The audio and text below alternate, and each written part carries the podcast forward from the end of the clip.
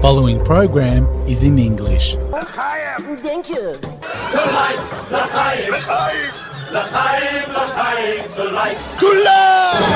You're tuned in to L'chaim, to life, with your host Maurice Klein, who just happens to be my baby brother.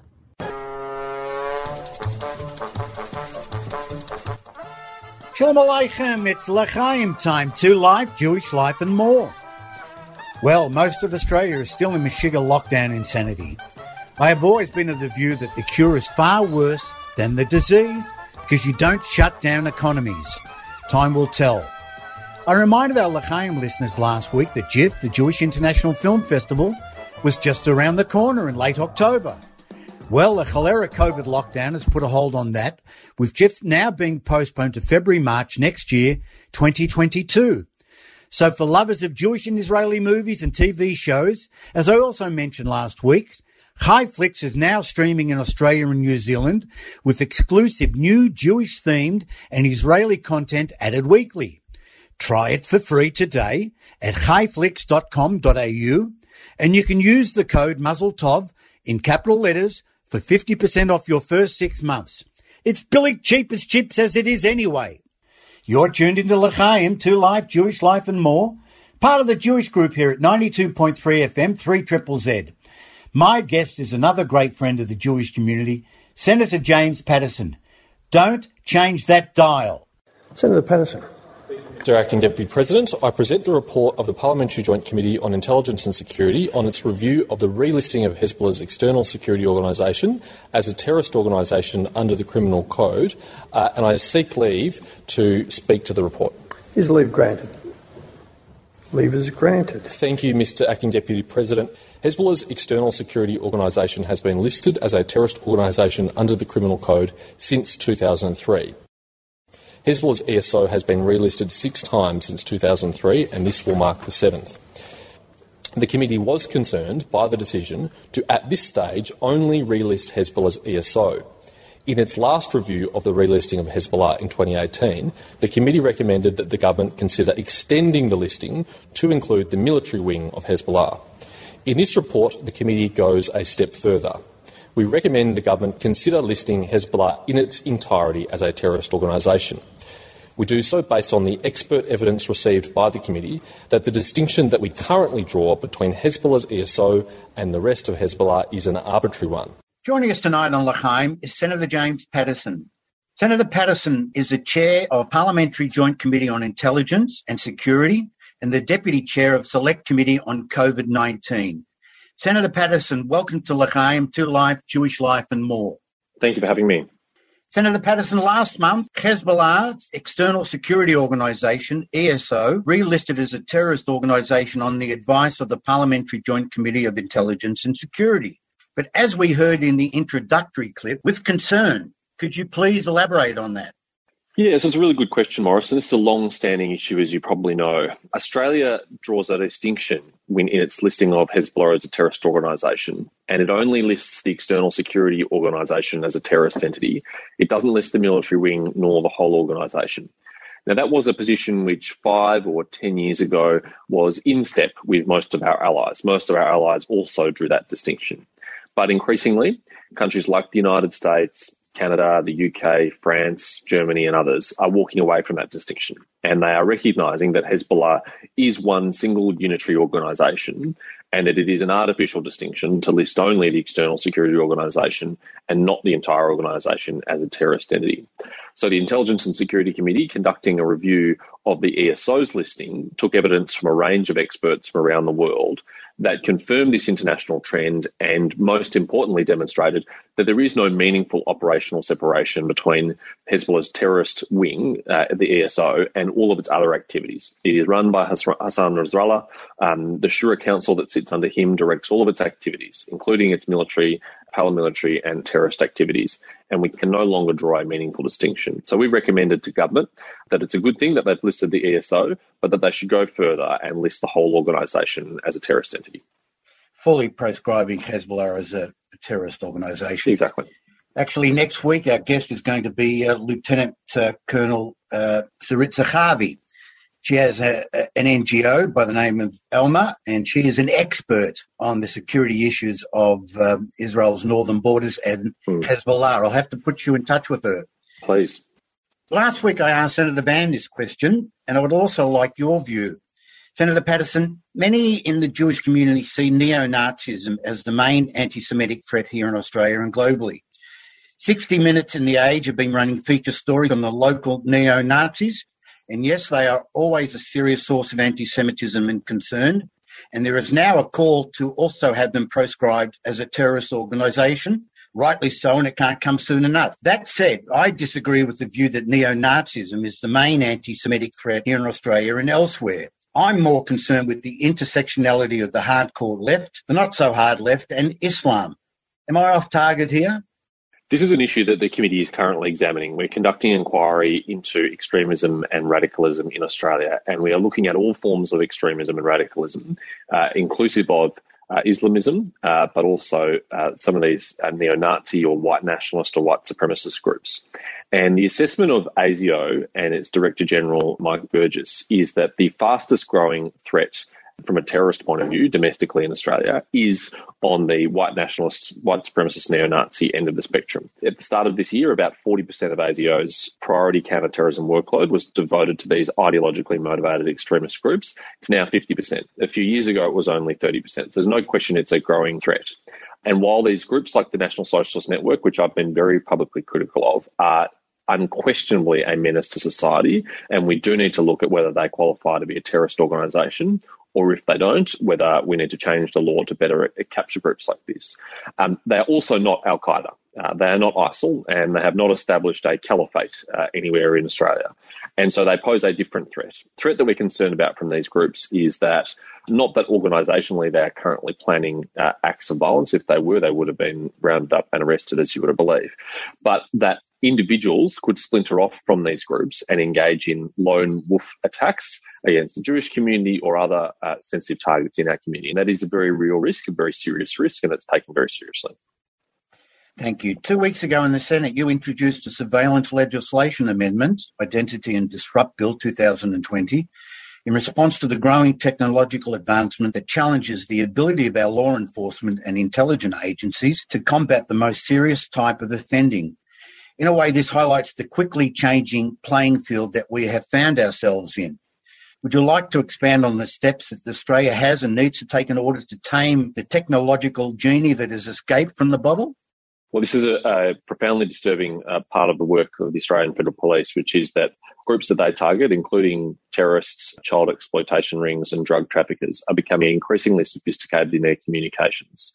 They are using anonymized and encrypted communications, which allow them to protect their identity and to communicate securely between each other to facilitate their crimes. They're using the dark web to sell drugs, guns, uh, move money, and uh, child exploitation material.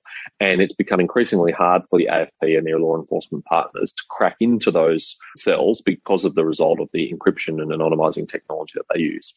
The government is seeking from the Parliament, and our committee has recommended that the Parliament agree with some amendments to this new piece of legislation, the Identify and Disrupt Bill that you mentioned. It would allow the AFP to do three things. It would give them three new warrants. One of them is an account takeover warrant, where they would be given the legal power to force someone to allow their account to be used by the AFP for the purposes of disrupting a child exploitation ring, for example. Another is a network activity warrant, which would allow the AFP to get onto these networks and monitor the activities from an intelligence point of view. And the third is a data disruption warrant, which would give the AFP the power actually to, in a cyber way, disrupt these rings and prevent them from broadcasting their material or, or circulating their material online. Unfortunately, laws like this are necessary because otherwise these groups will continue to evade law enforcement and conduct their nefarious activities in relative security and privacy. And we just can't have that in Australia. Definitely not. Newspaper reports claim that the Australian government is being urged to declare any use of spyware in its intelligence gathering and to refuse to use surveillance products made by an intelligence security company. One assumes that company is Pegasus. Could you please uh, comment on this issue? Yes, this has attracted some yeah, interesting media coverage over the last few months, uh, where uh, it's an Israeli software company, uh, Pegasus, sells surveillance technology to a range of partners in around the world to my knowledge, this doesn't have any Australian government partners, state or federal, but has been used across the Middle East and Asia and Europe. And reports are that some of that technology has been used not to monitor terrorists or other criminals, but journalists and political dissidents and other people. It's an important reminder of a couple of things. Firstly, that our electronic devices, in many ways, wonderful tools, but they're dangerous tools. They can be used by others to surveil us and our activities. And if you want to protect your privacy, you have to be very conscious about the way the vulnerabilities that these devices uh, introduce into our lives. Secondly, it's a reminder that although it's appropriate to use surveillance and uh, intelligence technology to counter threats, there are governments around the world that are not dictated by the rule of law, like Australia is and our allies are, like Israel is and that they are willing to use this technology not just on genuine threats to community safety, but on political inconveniences and irritations. It's not clear to me that it's necessary for Australia to take any action on this because it's not clear to me that it has been used in Australia. We would look at that closely if it emerged that it was being used, but at this stage, we don't have any evidence that it is. Ransom attacks on corporate and government data appear to be an extremely regular occurrence. The accepted trend of storing sensitive and non-sensitive data in cloud, which in reality is outsourced banks of computer storage, potentially anywhere on earth, even in hostile jurisdictions, is a potential weak spot, as well as the proliferation of wide area computer networks with questionable security. The Parliamentary Joint Committee on Intelligence and Security is attempting to make corporation leadership responsible for ensuring that their respective organisations' computer systems are protected from such security breaches. How do you see this working out? Yes, this is a massive problem um, faced by uh, every company, uh, every country in the world, where ransomware gangs are becoming highly sophisticated in the way in which they can get onto vulnerable computer systems, steal information, and lock it up and lock it away, and refuse to give it back to the company unless a ransom is paid. Now, this is often criminally motivated, and particularly there are gangs operating out of Russia and Eastern Europe that are highly sophisticated criminal gangs. But a few weeks ago, in the attribution uh, of the Microsoft Exchange tax to China, the Biden administration said that they believed that the Ministry of State Security in China was engaging in these ransomware tactics and was employing consultants and contractors who use these ransomware tactics. So there is a blurring of state espionage, cyber attacks, and criminal gang activity. What we need to do in response to that is to massively lift the level of cyber literacy and security across our private sector. And we particularly need to do it in critical infrastructure areas in, in systems of national significance. So that includes things like our water supply, our power supply, but also our infrastructure network that delivers our food and groceries and medicines. It includes things like obviously our defense industries, because if they don't lift that level of security themselves to protect themselves, they will be highly vulnerable to this. And it could have profound strategic implications for Australia. Not just that you as a customer will be disrupted uh, if uh, a business that you're reliant on goes offline, but uh, our country may be disrupted quite profoundly in the event of some of these attacks. And that might prevent us, for example, if there was a regional crisis, from coming to the aid uh, of our friends and allies. And that would be a, a profoundly concerning thing. So we have some legislation before the committee that seeks to address this. Absolutely, very complex. Senator Paterson, recently there appears to be a global effort to change social media platforms from being just a conduit of information to making it liable for the content of the information posted on their sites. Recently in the US, Google has lost the argument just being a conduit for free speech. Obviously, there are also legal jurisdictions issues that must be visited and probably updated. How do you see this issue panning out? It is a fascinating area of uh, defamation law in particular, and it stems out of a US legal distinction between a publisher and a platform. And it's not a legal distinction which works in the same way in Australia, but it's relevant to Australia for a different reason, which I'll come to in a second. In the United States, effectively, you can be a publisher who makes editorial choices about what is on your platform, like a newspaper is, and therefore you're legally liable for it. Or you can be a platform that doesn't make editorial choices, allows anything to be posted there, and therefore you are not legally liable for what's posted on there. Social media companies in the United States and elsewhere are increasingly trying to have both. They're trying to say we are a platform and we don't make editorial decisions, but they're increasingly censoring some content on their platforms, which makes them look a lot more like publishers. It's relevant in the US because some of the exemptions that they enjoy in the US might no longer be the case if they're declared to be publishers. In Australia, we don't have that same legal distinction, but it is an emerging and developing area of law. There have been cases where people have been found legally liable for comments left on Facebook underneath their posts, which they have not published themselves, but someone else has published. And there are cases working their way through the courts to, to potentially find YouTube, for example, to be legally liable for things that are posted on there. Now, if it were the case, if the law were clarified to make clear, for example, for defamation purposes, that Facebook or Google or Twitter or any of these services were legally liable for the purposes of defamation for things that are posted on their platforms, that would lead them to engage in mass censorship of their platforms to massively reduce the risk, the legal risk that they'd be exposed to. So I think we have to think very carefully while we all want to get some horrible content online, offline. We don't want the vitriol and the abuse and the anti-Semitism, uh, which we've seen on social media. We don't want that on there. We also don't want um, to squash the public square so much that free speech and free debate can't take place. It's a, a thin line, and uh, these social media organisations want to have their cake and eat it too. Senator Paterson, the forging and subsequent distribution of COVID 19 vaccine passports must be of a concern to you and the government it must be potentially a global problem since we will have to rely on the integrity of such documents issued in countries that have questionable bureaucratic integrity. What are your thoughts on ensuring that we can rely on such documents as a non-fungible token, better known as NFT, that certifies a digital asset to be unique, not interchangeable and therefore secure, must be considered as a way to ensure the integrity of these passports? Yes, this is a rapidly emerging area, and no country has yet come completely to grips with it. Some countries have now started to implement a requirement that you're vaccinated to visit, and they've often specified which vaccines you can have. So, for example, if Australia sought to do this, we might say that only a Therapeutic Goods Administration approved vaccine is a valid vaccine for the purposes of entering Australia. But as you say, there will be people who will try and game the system, who will try and lie, and who will try and say they were vaccinated or they were vaccinated with a particular vaccine that might not be the case. And it is going to be difficult for countries to assure that. I agree with you that blockchain is a potential solution here where you've got a distributed ledger that allows you to kind of really robustly verify whether someone has been vaccinated or not. It is going to rely, I suspect, on some bilateral and ultimately multilateral agreements between nations. And there'll be some countries and some jurisdictions that we have greater levels of trust in that we can say if they've got a US government document that says that they have this, that we can have confidence in that. But there'll be some other jurisdictions where we won't be able to have the same level of confidence. And those people might be required to continue to quarantine when they enter Australia, even when quarantine restrictions are lifted for vaccinated people. Terrific. Newspaper report uh, claim that Australia has dipped into the COVAX Pfizer stockpile intended for poor nations. Have there been attempts to swap the AstraZeneca for Pfizer? And if not, why not? I'm not sure about the truth of those reports. I have seen those reports. One of the things that Australia is doing very generously is donating a very significant amount of vaccines to our near neighbours and friends. We're donating millions of vaccines to the Pacific countries like PNG and Fiji who are battling serious outbreaks, uh, and also to Southeast Asia. Indonesia is a, is a major recipient of millions of vaccines.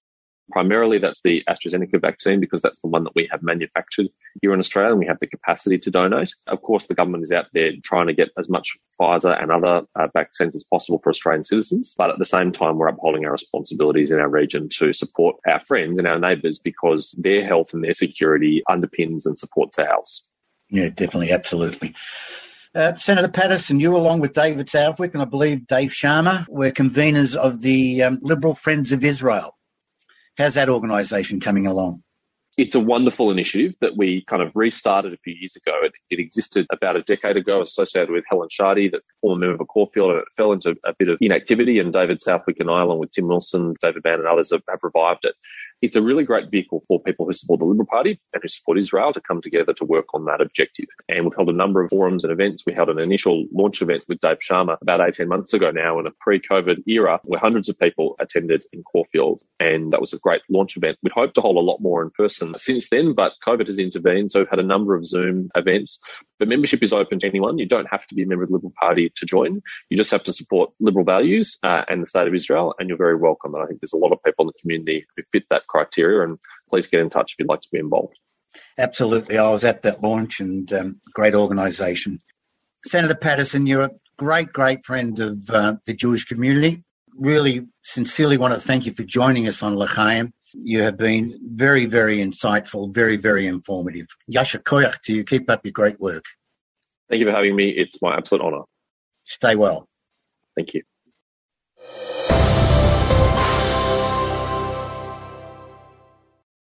Well, that's another L'chaim wrapped up with excellent guests. And as I indicated in the interview, a great friend of the Jewish community, Senator James Paterson. That makes two senators last week and a senator this week. We will have to get our local Caulfield MP, David Southwick, on the program after Yontif. Rosh Hashanah is fair dinkum just around the corner. If you're looking for some kosher honey to bring in the sweet new year, check out Chevra Honey, 100% raw sustainable kosher honey from the front and backyards of our local community. There is a great full page article on Chevra Honey in the August 6 Australian Jewish News. Chevra Honey can be purchased from chevrahoney.com.au or by visiting the garden shop at 45 Northcote Avenue, Caulfield North. Our regular L'chaim listeners will recall that one of our previous guests was Judith Firestone with B'nai B'rith Showcase, Fostering Jewish Musical Talent. Well, it's time to tell you that the BB Vic Showcase Finals Concert is this Sunday, the 29th of August at 1.30pm. So don't miss the opportunity to hear some of the best up and coming young musical talents in our community. Please book now at www.trybooking.com forward slash capital BTDPJ. B'nai B'rith Showcase Fostering Jewish Musical Talent. I'm delighted to let our listeners know that L'chaim has teamed up with J-Wire, a digital Jewish news daily for Australia and New Zealand, which is produced in Sydney by Henry Benjamin, an old schmatologist like yours truly. Last week's L'chaim interview with Senator Sarah Henderson was part of last Sunday's J-Wire, I've been receiving J-Wire for a number of years now. It's well worth subscribing to the Daily J-Wire free of charge at www.jwire.com.au. Murray's guest next week will be Sharon Lowe with the Social Blueprint, a comprehensive one-stop shop for all Victorian Jewish community needs. It is a new hub that connects people to Jewish focused organisations, services, businesses and events. The Social Blueprint embraces all without judgment.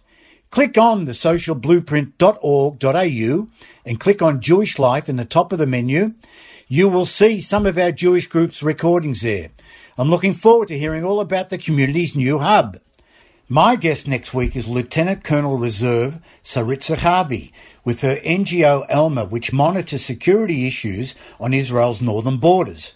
Sarit Zehavi and Alma are the first go-to people for many, many major media organisations around the world when things are happening in the north of Israel. We will have an update on Hezbollah's latest activities, Iran, and sadly, Lebanon imploding. Right, you'll find in about 15 minutes to half an hour a recording of tonight's L'chaim program at 3zzz.com.au. Click on the down arrow in the Listen to a Show square and scroll down to the Jewish group. You'll find it there.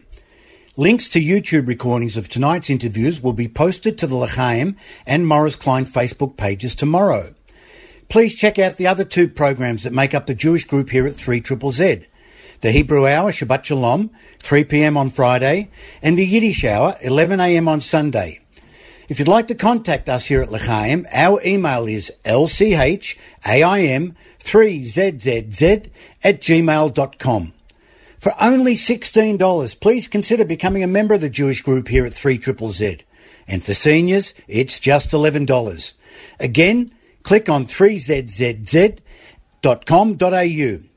Many thanks again to Team L'chaim, Dr. George Banky, the executive producer, Dr. Maury Frankel, and Jeff Deegan.